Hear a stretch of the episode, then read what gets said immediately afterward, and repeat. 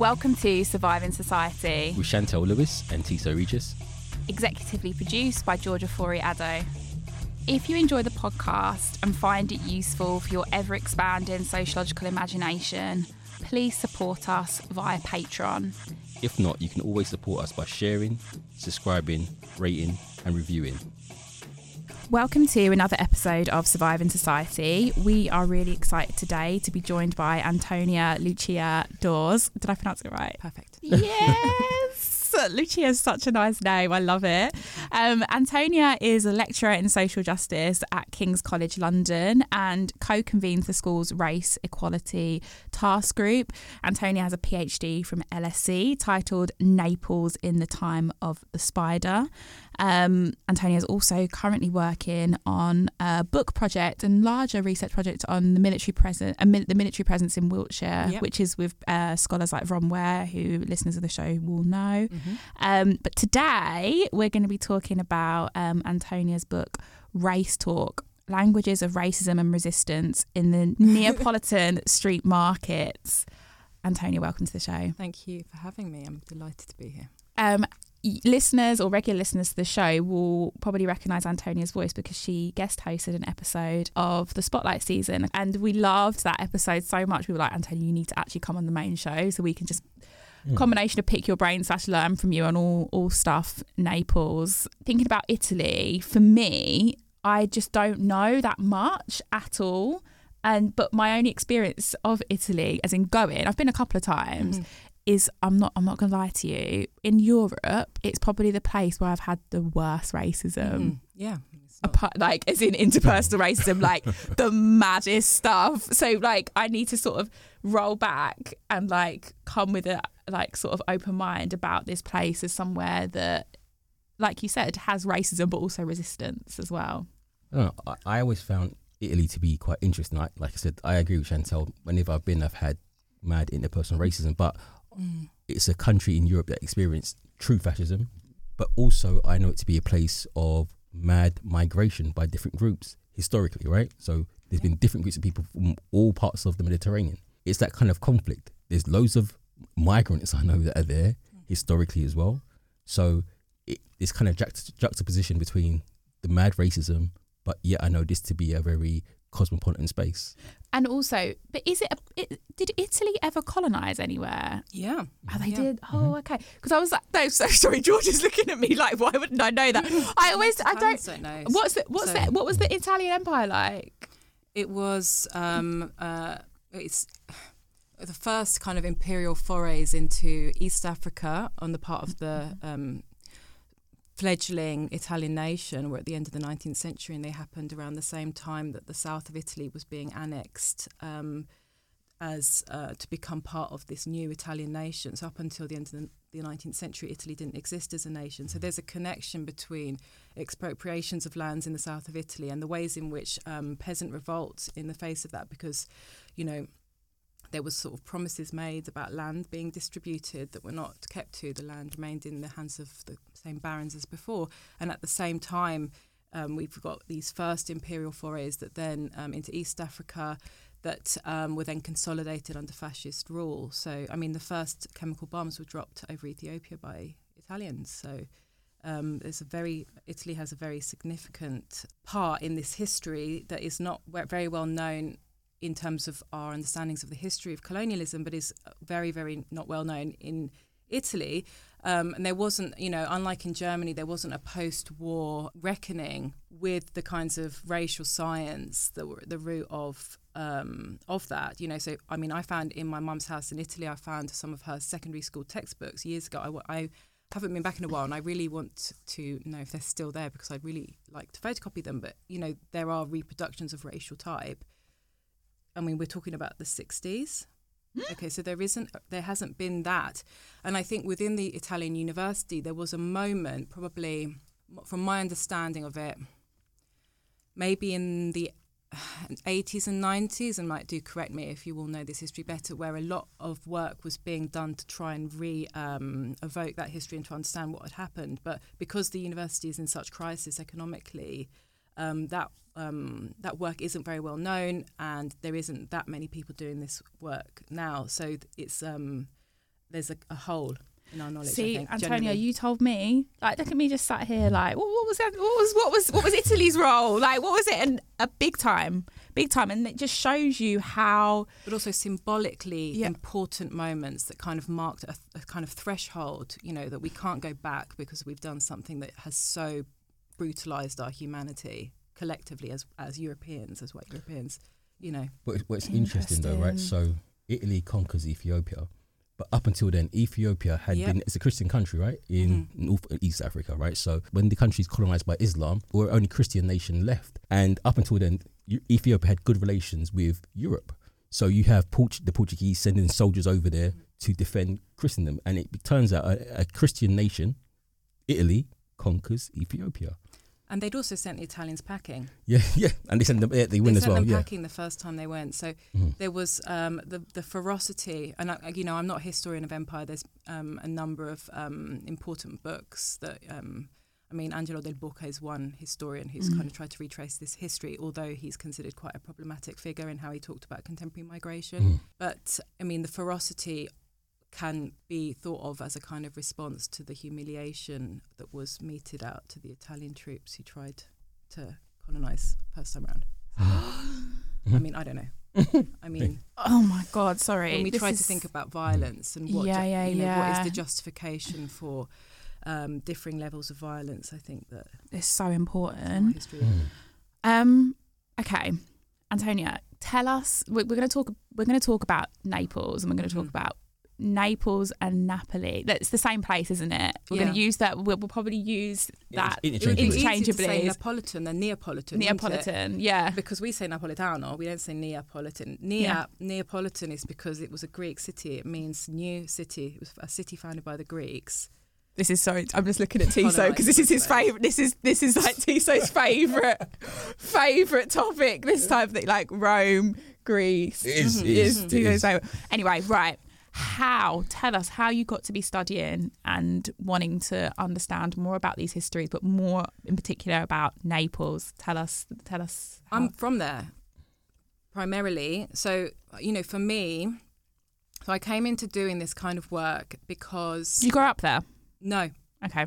So, my mum is from a village south of Naples. So, in fact, if I'm, I cannot claim to be Na- Neapolitan because people from Naples will not have that um, country, country bumpkin. Okay. Okay.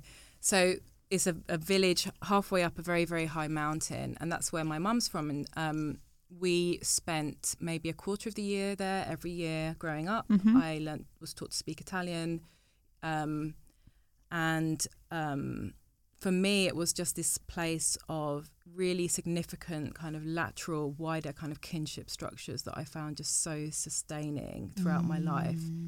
Mm. Um, and at the same time, um, you know, there was ways in which I was kind of from there and the daughter of my mum, the grand the granddaughter of my nonna, but you know, that I was also uh, not and an outsider. So I, I grew up sort of, and a lot of this stuff rotated around language for me. So I'd be asked about my accent, or I'd, the little children would run around behind me and my sister saying, "Speak English, speak English, speak English." But that's how they would speak to Americans, returnee migrants from America as well. This speak English thing that was like a torment for us. So I kind of came into doing the project I did and the work I did, having that kind of experience that was a bit sort of painful. Um, and having also met, you know, I remember when I was about 12, I met a an American black young girl my age, around 11, 12, we, on the beach in Italy. And she's her dad was based at the NATO base. So we, we're, you know, we are, um, are the, the American military presence in Naples is really, really significant. When you used to fly in, it, up until the 80s, you flew into a military base No because way. They, because you talked about histories of fascism and migration, but there's also a history of kind of left Italian anarchism and rising kind of communism um, that was really brutally suppressed. Also, if you look at Iain Chambers' book on on the Mediterranean, it was really brutally suppressed through um, American intervention through the mafia in the south. So we have a kind of solidified organized crime as a result of um, uh, kind of an American imperial 20th century in- intervention. And again, I'm paraphrasing quite a complicated story, but um, I remember this girl saying to me, "Oh, I hate it here. I hate it here so much." And I was like really offended because for me, like I'm, I was saying, it's like this is a place of solace, and I couldn't really quite understand. And I just sort of think now that she was telling me something about racism Mm. That you weren't that's able to just see. in my gut. I couldn't see, and I felt offended, like personally offended. But then I think she was trying to tell me something, and she was pleased to talk to someone in English. Mm. Um, so I kind of lost the thread of this a bit, but basically, No, we're, we're talking about you. We're talking about this is you. me. This yeah, is where this this is- is it's hard. It's hard talking about this. yourself. So yeah, yeah, yeah. basically, issues around identity. hmm um, because I really did grow up between two places. I spent so much time in Italy that I really felt like I was from there as well as from here, And then where did you grow up here? Sorry, Cambridge, Cambridge. where there's a significant community from my mum's village area. Really? So there's a hotel there called the Sorrento Hotel, which is was Mm. my godmother's hotel. She lives lives in the same alleyway as my mum, right? So people would come through and work there for, as a waiter or waitress for, in the hotel or a cleaner, yeah, Mhm. and then um, whatever move move on. So there's this tiny community. It's not like Bedford that's like fifty percent Italian, but um, I've got I know people from around there, but Mm. uh, there is that kind of community. So that, that's how come my mum ended up in Cambridge and met my dad, basically. Anyway, I went to university. I ended up doing a course on French Caribbean fiction um, and encountered Edward Glissant, who is a very significant, has been a very, very significant scholarly influence um, in my life. And um, then I found myself, I went off, worked in sales for a bit, hated it. It was just after the financial crash. And then I saw this master's called Race, Ethnicity and Post-Colonial Studies at LSE. My parents actually said, why don't you go and do an IR master's?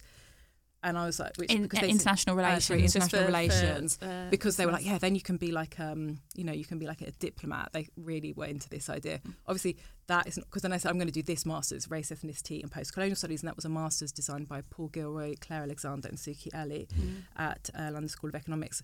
So that's how I ended up, and it was just following my gut and being quite unhappy. Mm, mm. And um, yeah, that was really transformative. It's from there that I ended up writing this PhD proposal that has then ended up being um, the book that I've written. And I guess I was trying to find a way to contribute usefully to understandings around race and racism and how it works, um, using my own experiences, but also not not just creating space for discussion about what's happening in Italy, but actually maybe using it as a useful jumping off point for kind of increasing understandings around these issues, around racism and how it works, and the different you know racisms and how they function in different contexts. Um, so yeah, That's long answer. no. That's a really, really like insightful and important um, answer. Thank you so much, Antonia. And I think that what you just said about um, wanting to do some work that created space to talk about race and racism that is, and I just want to sort of like finish finish what I think you were saying that is situated within a place and space that we have don't have as much understanding of, but actually can tell us a lot about local and global politics of migration, nationalism, race, racism, whiteness. Um, so I think that that is, I think this is such a good example of that. And actually, just to contextualize to the listeners, I'm just going to read a bit from your book. I hope that's okay. Oh, yeah, um, okay. Which I think gives a, a political sort of foundation of to why this this area and this topic is really important for some of the existing scholars that we've had on the show, but also topics that we cover. Um, so you said, Antonia, um, in Napoli, some things never change, and some things change all the time. One key way in which geopolitical and economic changes have configured the book relates to local, national, and international political narratives and policy making around migration in Europe. The Arab Spring, which began at the end of 20, 2010, and the collapse of the migration pact that Libyan leader Gaddafi made with Italy shortly after his death in October 2011, led to the arrival in Italy of around 50,000 people fleeing political upheaval in the region, primarily nationals of Tunisia, Nigeria, and the countries in the Horn of Africa. In February 2011, politicians in Italy declared a state of emergency. However, the situation with migrant arrivals was nothing new. Italy had declared migration emergencies almost every year in the previous decade. Boom. So this is a reality that we've been living with that um, has recently become the subject of interest more widely, but um, has just sort of started to form a backdrop. I mean, in you know, in my field of research, they called all migrants Lib- Libici, the Libyans, because of where they'd come from, but they were not um, themselves uh, Libyan nationals mostly, and a lot of people arrived having. Um, there was this situation by the time I got there that um, a lot of the people who were like um, Tunisian nationals had been given short stay visas or had been given visas and had moved on the understanding that they didn't want to be in Italy and they'd moved further north. So there were a lot of um, people in my research who had fled as that as that situation had kind of collapsed in Libya, and they were from Niger, Nigeria, Guinea, Guinea Conakry, and Horn of Africa, um, and, and they were the people who were kind of in my um, on the kind of edges of the street markets that I was in. Some of whom, because they were just sitting around and were for years sitting around. Um, uh, waiting for some kind of status to be allocated to them so that they could, I mean, move on, mostly, not stay. Do you think it becomes of global significance what's happening in Italy because of I can't pronounce his name. Silv- is it Silvani? Oh, The far right Salvini. Salvini. Salvini. We can mispronounce his Yeah, name. Sil- I Yeah. should actually make a point. Yeah. I do you think it becomes of global global recognition because of him, because he represents almost like the vanguard of pushing back on what what uh, pushing back on migration, particularly black migration, Mm. in the in the kind of context of whiteness being under threat. Mm-mm. So it Who is becomes this guy for just So for the he is, listeners? um, so Salvini um, was um, the leader of a political party that actually started out as a separatist party wanting to get rid of the south of Italy as a problem. So actually it's a later iteration. It's, Um, is it the Northern League he was part of? And so Northern League, yeah, Mm. thank you. So they were actually a kind of regional, um, because the north of Italy is so much richer. So the, the, you know he has had a lot of uh, support coming to the south and talking about the migration problem because we in, in the south are at the kind of um, boundary of witnessing these like really atrocious and traumatic. is he like your. Italian Enoch? He is more. He was more um, If we're gonna- parochial than that. Okay. He's he's made himself into more of a national figure. Farage then. Mm. kind of, not, not really. Sorry, I know If you can't just make direct somebody- If you comparisons, had but like somebody who was, you see, I don't, know, I can't make quite quite make because we don't have a kind of, you know, the Scottish kind of nationalism that we see. I wouldn't, ki- which is is about let's can we separate off? and Mm. Is not. it's not the same, is it? There Yeah. are, you know. His politics have found fertile ground in the south amongst Southerners who um, have decided that migration is a problem, but they, with a very short memory that it was actually our Southerners that he was trying to get rid of. Um, you know, not not too long ago. Uh, yeah, I mean, he's because he was he, he's been able to push through a number of very exclusionary bills, and actually the immigration laws that came in back in 2001, which made life really, really, really difficult for and really criminalised a lot of migrants, and I would argue particularly worked to criminalise and deny status to um, particular migrants um, because of the kind of racialized stratification of the labour market. So if you look, like you've got this bag, right?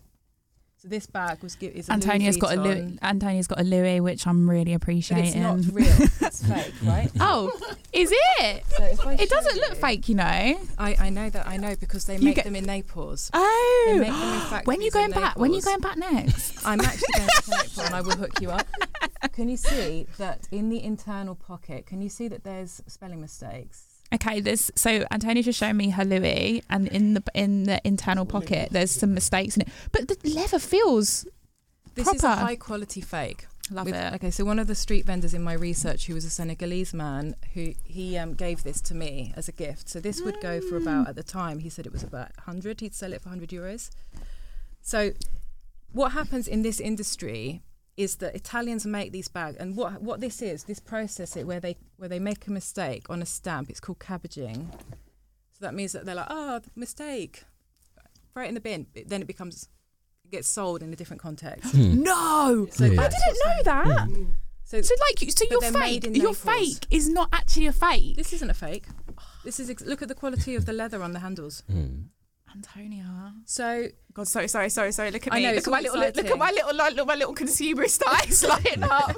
I, I, this has It's been very relatable useful to me. I, I mean, I use it every day because it means Yeah. a lot to me. This Yeah. bag, you know, and he took a lot of risks in his life, and he really suffered a lot of consequences. The person who gave this to me. Hmm. So, and he gave me, you know, data. So what? His story. Yeah. And you know, I hung out with him on street markets for months on end, and you know, so I mean, I got a book out of our interactions, and yeah. he, he went to prison. Sorry. So what? What? hap- what okay. because of because this Because is illegal. this. Yeah. But what happens is that you arrive. So Italians make these in the factories. Often the mm. sewing, mm. according to um, scholar Camille Schmoll, mm. the sewing of this bit st- that where they sew the handles on, that is done often by Bangladeshi migrants. And the selling, which is the most visible, the most dangerous, the most risky in terms of getting caught by police, is done by Senegalese men. A lot of the time, Senegalese, Malian, also Burki- Burkinabe. Mm. So who ends up who ends up paying the highest price for and this is not a participation that people have any choice in. Like you arrive if you don't get job, a job in a factory in the north of Italy, which people were, were all losing in their droves in 2011, 10, um, 12 because of um, austerity, got, got really brought in in really a really big way in Italy.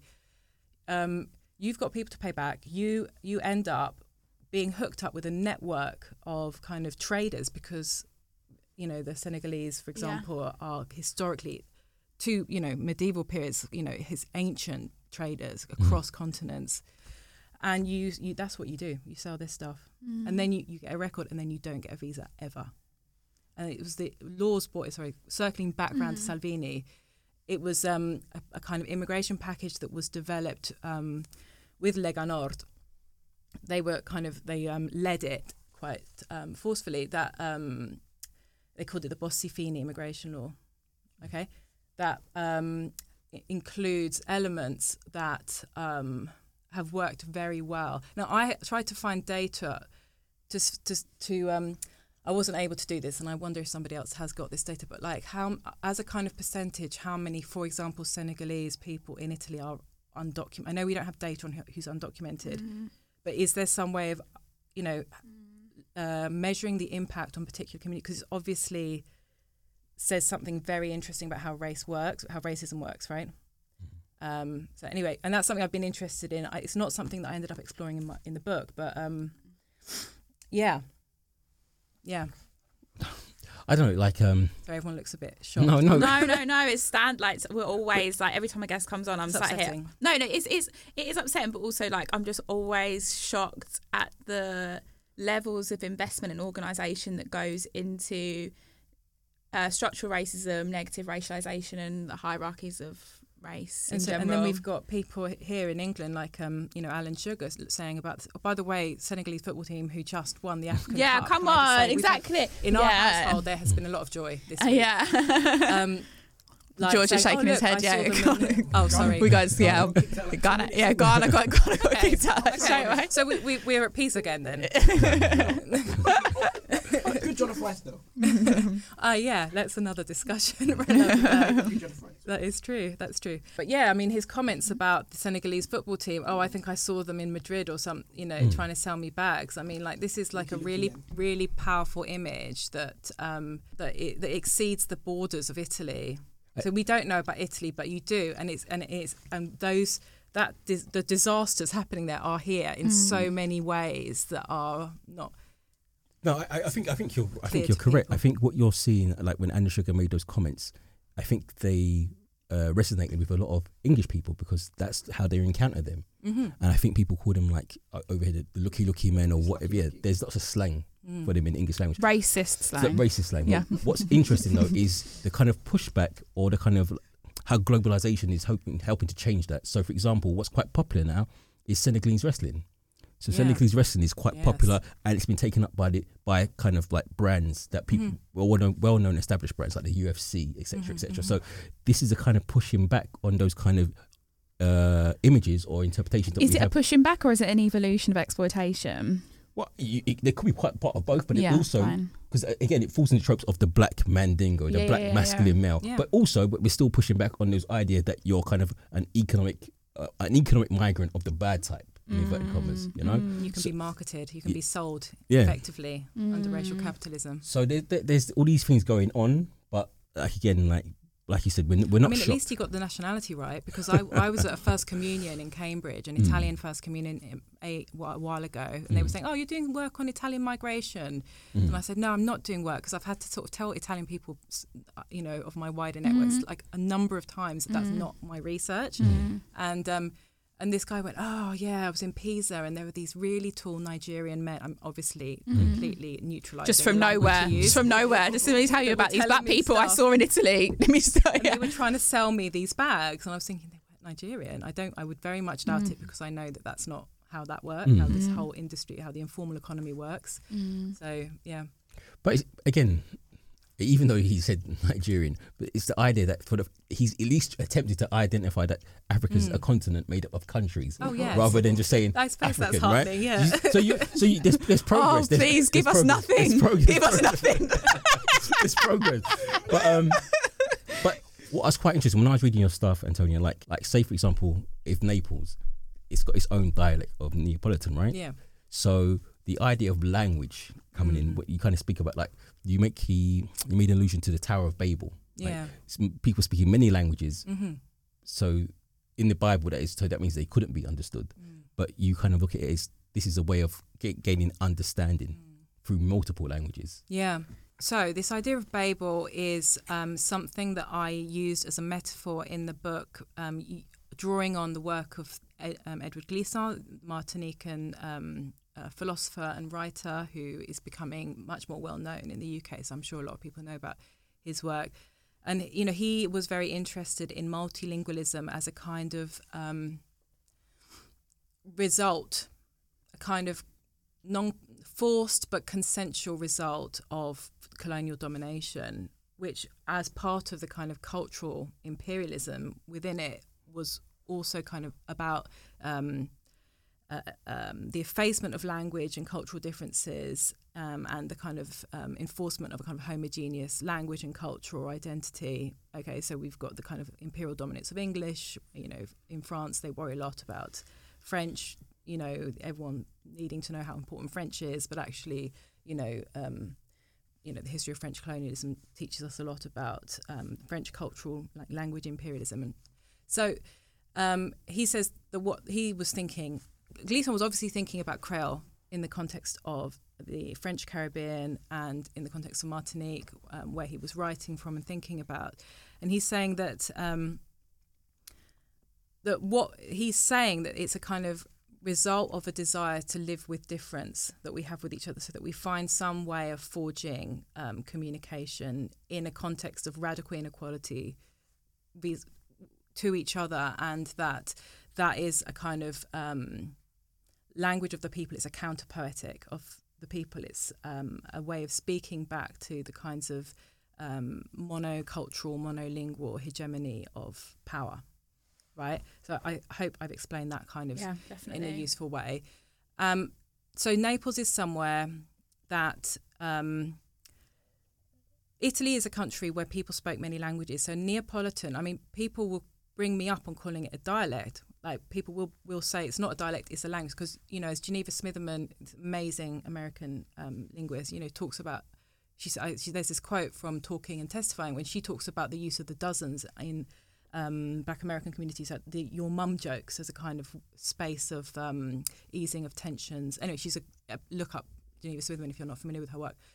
Um, and she said in one of her, I think it's talking and testifying. She said that who speaks the language and who speaks the dialect depends on who's who's got the guns or something something like that, right? Who's got power?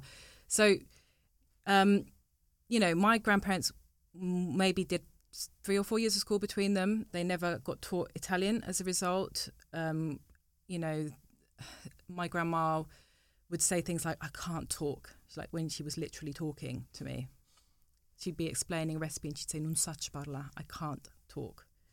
So the level of kind of sorrow that people feel or the kind of way in which people's words have been removed from them. I mean i remember being in the field actually for my research and just to give you a sense of how this is a really commonly felt feeling in the in napoli um, there was a woman who um, her daughter had been um, her daughter so she had this she'd had her daughter was the child of a malian refugee and she was a neapolitan woman and she stole um, jewelry from a, an unlicensed stall on the edge of one of the markets. And her daughter was often with her and she would run around and talk to the other street vendors. And in this particular street market a lot of the street vendors were senegalese. And a neapolitan man had come up to her and said no you shouldn't let your child hang out with these um, these Africans because they have diseases. And she, I, I found her and she was crying and she said, "We have diseases. We have cholera." And then she said, "I'm so sorry. I can't talk. I can only speak Neapolitan." But what she said was so powerful. Mhm. You know, um, this fact of Neapolitans being diseased. I mean, when my mum arrived in, um, she won't thank me for telling you this, but when my mum arrived in England in 1978, there was a cholera epidemic going on in Naples, and people uh, there were people that died from cholera.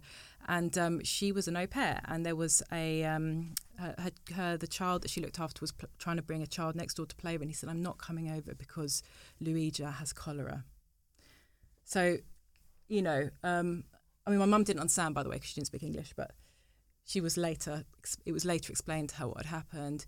So, you know, uh, she was this woman who was speaking to me on the street market was explaining to me something really profound about difference and um, e- experiences of subjugation that are common and what solidarity and common and conviviality is. And um, it was interesting that um, that language so often featured in as a way of people saying I, I can talk or I can't talk, or actually language is at the root of this. But it became a, a proxy for talking about race and racism and difference in so many different ways across the course of the project. And for myself, um, you know, I talked to you about the children shouting and sp- speak English I asked, I mean, questions around um, whether I could speak or be understood were really significant to my own um, life. Um, I mean, I suppose I speak Italian like really well, and maybe maybe that's not that common. Um, I didn't. I'm not sort of part of an Italian community of people my age in Cambridge, so I didn't really. But So- do you, but do you think so? As language is a kind of cultural repository of identity, so people hear as a language French, and if sometimes it's associated with being sophisticated, sexy. Mhm, mhm.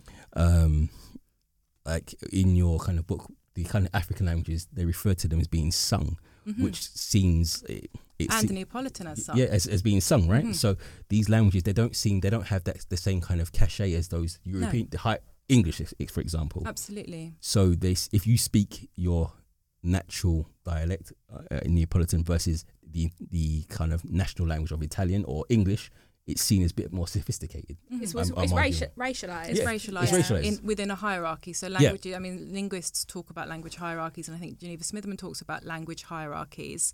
Um, and um, yeah, you know, so there's, and it's, you can, so obviously speaking English is, and but it's also connected to um, like material life outcomes. So to Mm. get an academic job in Italy now, you need to have like A1 level. So um, um, uh, native. I'm, I'm not sure exactly what A1, but it's like um, fluent. Maybe is the right word. Fluent English to get a job in Italy. No. You can see why there's a kind of anxiety around language because Mhm. languages can become extinct. They can become Yeah. dead, and so there's dead languages. So not, Latin. Eng- not the English though. I know, but Latin. So for example, I know, but you can't compare. No, no, the- no. But what I'm trying to say to you is like, if you look at the UK, for example, look at the Corn- Cornwall and their dialect. Yeah. It's the fear of being become extinct. So you can see why there's an anxiety around absorbing other languages or stop speaking your native tongue Mhm, because mhm. languages can become dead and Mhm. people associate with decline. But just to sort of pro- provocation here, Tissot, and what you're Yeah. saying, I don't think that's what's happening with that context that Antonia just gave for um, you need an English, have an academic job. I No, think no, that's I'm talking- about. I think that's about um, respectability, racialization. Now, I wasn't um, thinking that. I was thinking that in, in terms of it, parts of the book, like people talk about being the anxiety. I agree with Tissot that there's a kind Yeah. of fierce regional pride, Mhm. which Yeah. is articulated often through language Mhm. loss mm, and the loss of Neapolitan, um, associated with the arrival of migrants, or where the arrival of people from outside Italy becomes like the um, projection of those anxieties. wi- yeah, right? So we've got like a song in Naples from Italy and from Naples will be so familiar with the song called Tammurriata Nera. So Tammurriata is like a folk, means like a folk thing. So there was a revival of uh, folk music around the 1970s, around the same time as there was the so um, uh, you know rising communism and a student movement, and you know the 1968 generation. They also okay. Nera means black, right? Okay. Mhm. The song is about the birth of a mixed race, a black child to a Neapolitan mum and a black American GI. Mm. Okay. Because after Na- Naples liberated itself from the Germans, because that Neapolitan people rose up and they kicked the Germans out, that's also something that is not very well known about the south of Italy. Um, the Allied forces entered, and a lot of the American soldiers were were black, right? And so children were born.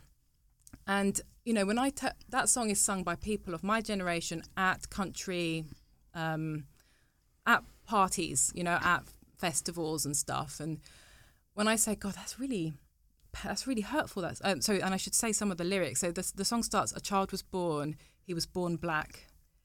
Um, blah blah blah, and then there's a little bit where he says, "Oh, and his mum calls him Ciro or Antonio, Antuona, which is Antonio, as which are very very ne- Neapolitan names, very typical names, as if to say, you know, what's she thinking, giving this child a name that belongs to our people, kind of thing. And anyway, you'd have to look up all the words to the song. But I say that song is really hurtful. And people say to me, You don't understand. We suffered so much. We were eating leather. We were starving. They Black were. people were sleeping with our white women, like, but that, but that is what it's saying. And do you know but, what's but so, uh, you know, a white woman that is with, uh, you know, there is ac- accusations of prostitution. And And, this- that go but this to that is- history. this is really i think this is really Im- important um this is really important stuff and it really correlates with um, the UK context as well. If we think about places um, in the West Midlands where black GIs were mm-hmm. stationed, if we think mm-hmm. about Worcestershire, we think about Devon, and like you mm-hmm. don't, it's so Yeah. interesting. It's such a interesting way that it gets it's been symbolized and spoken about through song because we don't really have and we don't really have that kind of No. thing here but the same thing happened yeah. and the same kind of feeling of um in, in the 1980s, Madness, who obviously part of that same inter- interracial ska movement, they do a song called "You're an Embarrassment." Oh my god! oh okay. god yeah, And- and- yeah, and- nice, and- yeah, yeah. well not nice sorry but that's But- that's, but that's similar yeah, yeah. I didn't know that. But it's the same Yeah, thing. yeah. But it's again, it's about that anxiety that sits around miscegenation, mixing of the Yeah. races, right? So it's, it's a similar thing. It is. It's, it's very similar, and I guess what's interesting about Teasers, but how what you, how old is that song? When's that song come? Because we're thinking Black GIs, we're thinking like so it's fifties. yeah. that's when you're yeah. you're seeing. So it's talking about that phenomenon. So Yeah. I'm, I'm, you know, the revival of this music is around around the 60s. So I mean, I didn't, I'd need to check exactly what year it came out, right? What's interesting to me though is that we don't know that song. I mean, you know, because Yeah.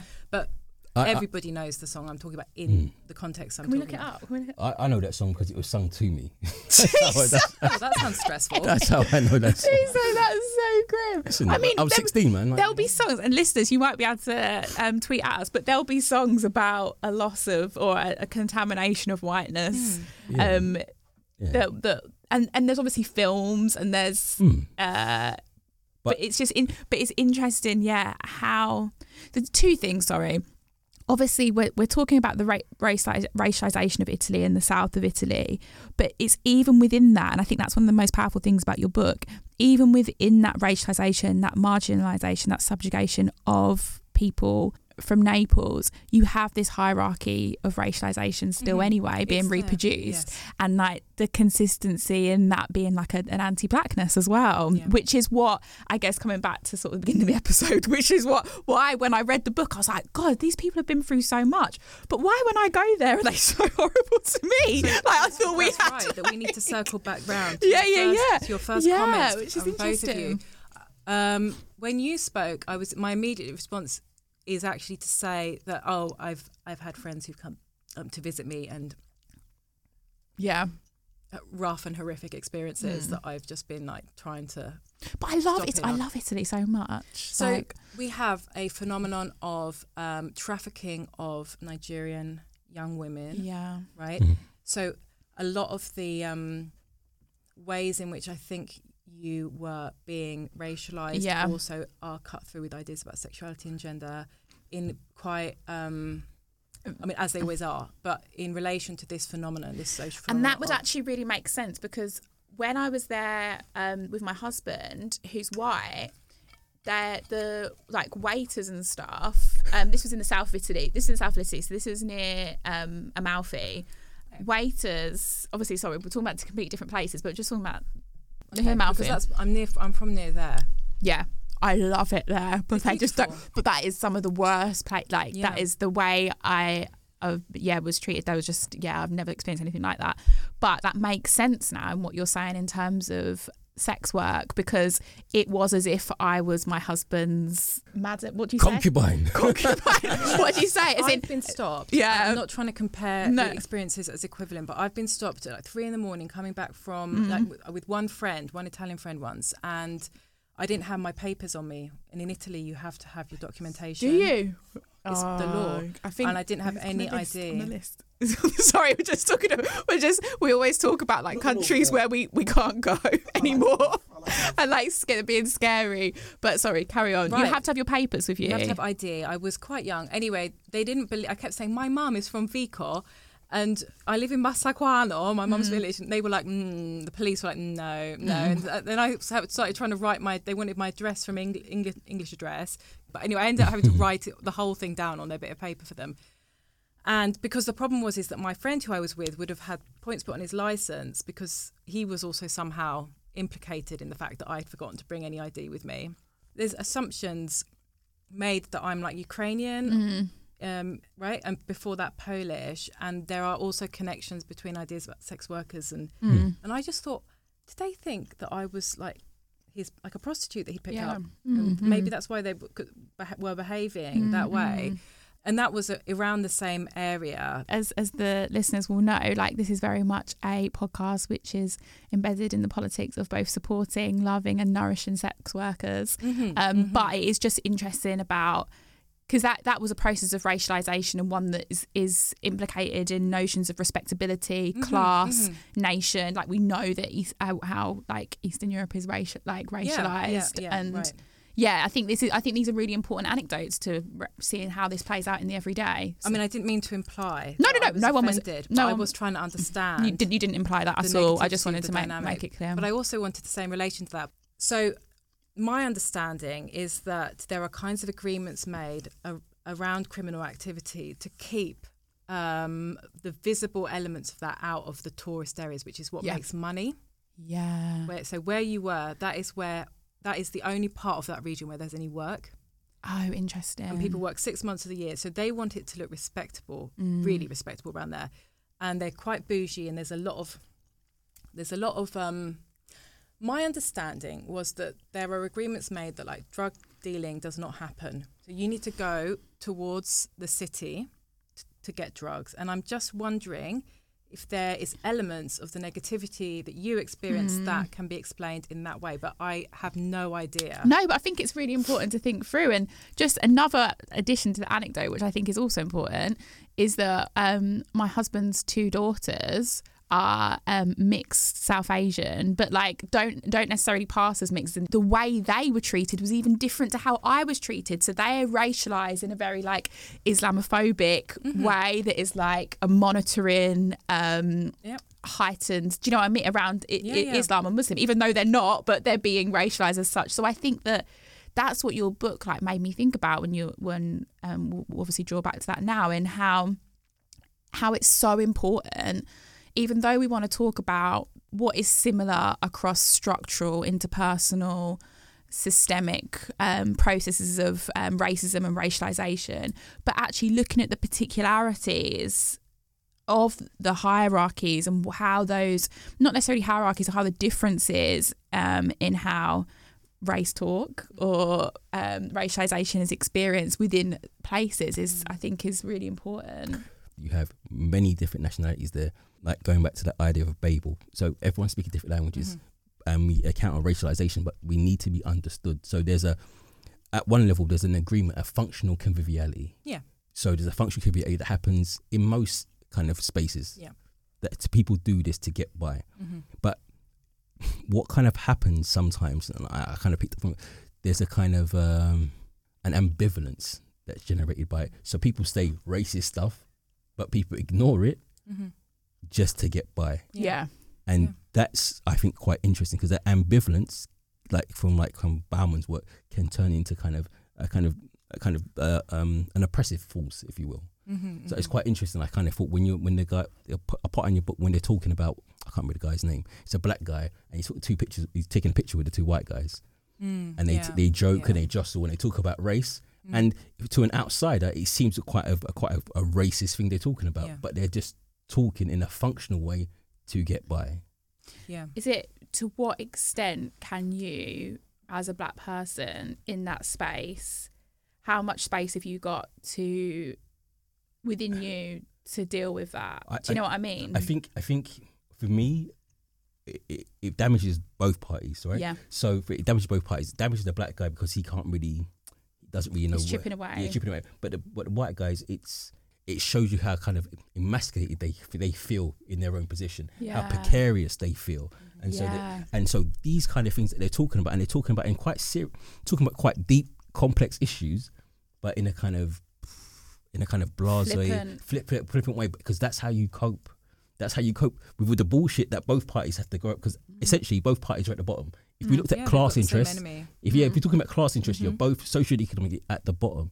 But how do you deal with that, right? Mm-mm. You talk about the only things that you can, where you have power. Yeah. Yeah. Yeah, yeah, and a lot of it rotated around kind of hypermasculine performances and discussions around, you know, multiple wives. A lot of it was Islamophobic as well as like racist, um, like drawing on I, um, really violent racist ideas about black masculinities. It was, um, as I, I, I don't know really what to say beyond like that it feels it felt unresolvable these kinds of tensions and it felt like the kinds of really ick kind of conviviality that was which had kind of forms of solidarity connected to it like you know they would help you like the guy the Neapolitan guy would warn him you know if he saw a, like a police patrol you know he would actually like come through for him at difficult moments but like I can't see how any of that can extend beyond that street into like a kind of like a true intimacy within Mm. people's homes within people's I don't know I, I, I Yeah. agree with you. I think it's linked to place and space. Mm. So in it's linked so they'll become very you create a, a bond around that area, around that street. So in that place, Mhm. these things are okay. So yeah. in that space, that kind of language almost, tr- even though it's about race, it almost transcends race because they're talking about each other. They know each other, right? Mhm. So they- they will look after each other in that space. But outside that, they don't even know each other exactly. And do you think that the lack of well, uh, the inability to create to for that space to go into the intimate space, and what Antonia's referring to, is made even more difficult by the pressures of um, obviously the labour market, capitalism, austerity, local and global politics of race, class, and capitalism makes it even harder to create that. Well Or do you think it's because of a so is it that or is it also or either what you were saying at the beginning of the episode Italy not necessarily having that internal conversation Mhm. with itself Mhm. Um, about yeah yeah go on. well yes about race yes i mean it's it's both of those things and there is a question of whether the people who are racialized in my research are in a position to be try- kind of pushing a conversation around that or doing anything other than just surviving and kind of finding redemptive spaces within what they're doing and like where does the moments where I saw an impetus for real change take place were at that moments when livelihoods were threatened. So that was the point at which people kind of grouped together, spoke in different, you know, organized, I mean, organized political ac- activities in multiple languages. Uh, that was the point at which students got involved, the student movement got. That's the point at which the anti-racist scene in the city got involved. You know, and and certain gains were achieved in terms of protecting the right to, you know, keep selling things, whatever. Um, but at the same time, I remember going to uh, there was a forum called the Anti-Racist Forum. It was alive and well at the time in Naples, and then it sort of died out. And I remember meeting a um, a woman there who was a student and was saying, "What we need to do is we need to go down there and we need to um, graffiti and like smash up some windows on that street, and then people are going to start paying attention to." Um, the plight of the street vendors in this particular street market, and I thought, do those we're talking about a street with uh, a street market where the vendors who are uh, mostly West African are quite elderly, quite conservative, very very religious um, um, Muslims, Sufi Muslims, and I thought, would you like would they would they want you to be going up and smashing things or whatever it is? There's like this like incompatibility. Uh, you know, even at that point where people got involved, that that I kind of found it really uncomfortable that um, that the kind of anti-racist movement, which is very dominantly white, but also um, involves a lot of um, uh, particularly Senegalese men, at least in terms of the faction of that that I encountered in the city. Um, there was kind of incommensurability there in terms of their organising, and I found that kind of uncomfortable. Um, but these, the, one of the things that really hit me as well about the street vendors I met, particularly in Via Bologna market, was that some of them had been in New York, you know, in street markets in and subjects of other ethnographies. By the way, I mean, I met someone who'd been in Harlem in like the eighties, and um, you know, I was like, oh, I've read about that struggle where you got shut down by mm. um, uh, City Hall there, and so there was this. There's a memory of struggle and of organising around the kind of dignity of work that I think is there, but um, the, intergenerationality of it doesn't seem to be present, at least in Naples. I mean, I think there's some interesting m- stuff happening in the north of Italy, like I think I said in you know the Spotlight series. Um, around kind of making claims for identity and pushing conversations, but I don't see that happening so much in Naples. As academics, we study something that's almost intangible. What happens at this at borders, at a port, at this at this kind of this crossroads, people keep moving. It's not a static thing. It's a it's a dynamic space. Mm-hmm. So as academics, we try to kind of put labels or try and group these people and try and say this is happening, that's happening, but but it's something so complex mm. and so multifaceted that it's that as soon as you grasp it, you lose it because it's it's, it's not the same. It changes over time. It changes over spa- uh, changes over time. Changes over space. So, I think I think the problem is I think sometimes we've overstudied these areas too much, mm-hmm. and sometimes we imbue it too much meaning. Conviviality is what we do every day, yeah. and I think I think that's what we can take away. Sometimes we get along, sometimes we don't. And the same people are capable of this, of the worst and the best. Yeah, and I think that's the only thing you can come away with because that's what um, happens. And power as well. And power, and and yeah. this is, but these are dynamics that have gone on. And I think, like I said, we historically try to draw these lines like this, that like static things. This has never been the way. People mix, and I and I think it gets confused, and we kind of heap nationalism upon it, and we try to put borders here, and we try and say this this group of people are here, and associate greatness with this, that, associate greatness with one type of person, but this is it's a messy process, man. I do agree with you that it is a messy process, but I think in the context of the Mediterranean and mig- migration, race and borders, we do have to talk about there being some very clear particularities and specificities around these processes or these messy processes that you say, Tissot. And in particular, I'm thinking about proximity to death, mm-hmm. proximity to drowning, proximity. Do you know what? Do you know what I mean? Like, so I think that there is consistencies and yeah, there's it's important to draw on these convivialities, but things do change and things do change and stay the same. But equally, there is there is in thinking about the global and local together and thinking about migration and borders. Like we do have to consider who is more likely to be um, at the sharper end of everyday living, mm-hmm. um, who is more likely to need to like you spoke in the beginning about I don't know if it was on if it was when we were recording about um, people that you would know and had met that had arrived like via boats mm-hmm, etc. Mm-hmm. So I think that yeah, it is important to to talk about the fluidity of humanity and people, but I also think that addressing power and proximity to death um, or to be able to live is really to be able to live is is really important for us now. Mm-hmm and and, and di- different people of those people on the edge that I was working with have different rights of movement. Quite frankly, even yeah. though you know a lot of, I mean, some of the people that are in the book or who have informed the book in some way are literally in London right now. You know, mm. in um, through via various circuitous routes. Um, it did has always felt to me like um, an edge space where the possibility and presence of death is um, is kind of there and it's kind of ugly. That's what came through, I think, in your Spotlight series as well, that it made me think about a lot. I mean, it's happening here, but it's cleaned up. Yeah. I mean, I remember it's coming back yeah. from the field work and just being like, right, so clean. I mean, we've got a rubbish problem in Naples, as many people know. So I didn't know. I didn't know that. What's what's so, the problem? Uh, so I mean, Saviano talks about it in Gomorra, and people have. It's um, we have a problem with waste disposal which is connected to um, organized crime um, because so we kind of bury lots of rub, like industrial waste from factories in the north of Italy, and a, a, lot of people. There's areas where people get get a lot of cancer, basically. So, Fuck's sake. so it's almost like, but, it's it's Europe's rubbish. Like a lot of it is Europe's rubbish, right? Um, and also, I mean, after the tsunami, a lot of um, waste like washed up in the Horn of Africa, and I think it was um, Kenya or beaches in Ethiopia, uh, somewhere. Somewhere, I think it was some, or it could have been Somalia, but I remember reading about waste that had washed up on those shores that had actually been buried somewhere by the com- by some um, a clan of the Camorra. So it come it was a kind of Neapolitan connection, and then the waste got dislodged from wherever it had been shoved and and ended up um, on beaches, right?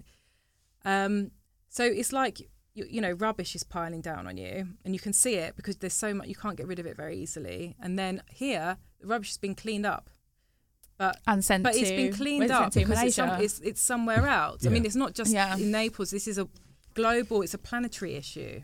Right, and and there is like like therein lies the point. Like so, the shift is that realizing that we have existential problems that are global, right? Mm-hmm. And they kind of push back an idea of kind of national or kind of local particularities. yeah. We're facing the issue that maybe these nationalist models that we've kind of put up, like Italy in the Mhm. 1870s, Germany, mm-hmm. Britain, these are fantasies, man. They don't make sense. In fact, all they do is cause more problems. Mm-hmm. So given that global's capital is global, rubbish is global, environment is global, People's movement is people's global. movement is global. You can't stop it. how we are taught to understand Europe. Mm. We are taught to understand Europe as in groups of people, Mm. but these groups of people at the time never saw themselves as as a separate group. They moved back and forth. So this has always been the issue. These creation of these kind of national ideas have become problematic. And in the late, or, well, in the mid 21st century, I think we're coming, we're coming, we're kind of seeing the kind of limits of nationalism, and you can see it, you can feel it, you can feel how people are pushing back, saying, "No, I want to be," but no, it doesn't really make sense anymore.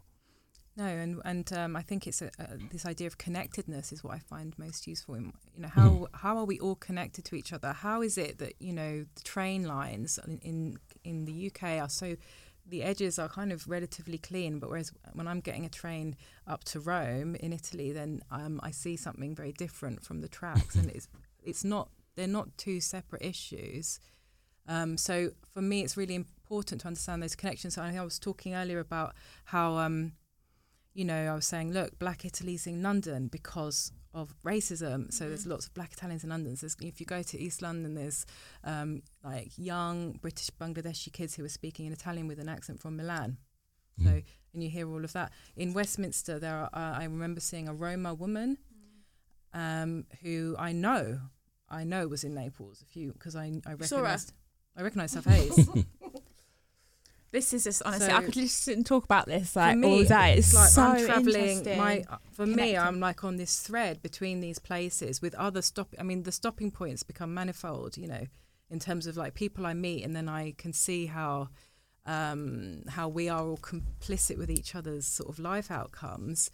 And I think that's what I'm trying to do in many imperfect ways with this book, and hopefully with you know future work I do. But yeah, yeah. Antonia, that was that was Big. brilliant. That was a big, big episode. That was a Yeah, big yeah. episode, Sick. wasn't it? That's so one of my favourites of Sick, this yeah, year sick, so sick, far. sick. That is amazing. Thank you so much, Antonia. Thank you for having me. Listeners, um, we'll have a Patreon episode for you over on Patreon now, and then we'll be back next week with the main episode. Thank you so much. Thank you. Bye. Thank you for listening to Surviving Society with Chantelle and Tissot. You can now continue the conversation with us on Twitter and Instagram. If you enjoy the podcast and find it useful for your ever expanding sociological imagination, please support us via Patreon. If not, you can always support us by sharing, subscribing, rating, and reviewing.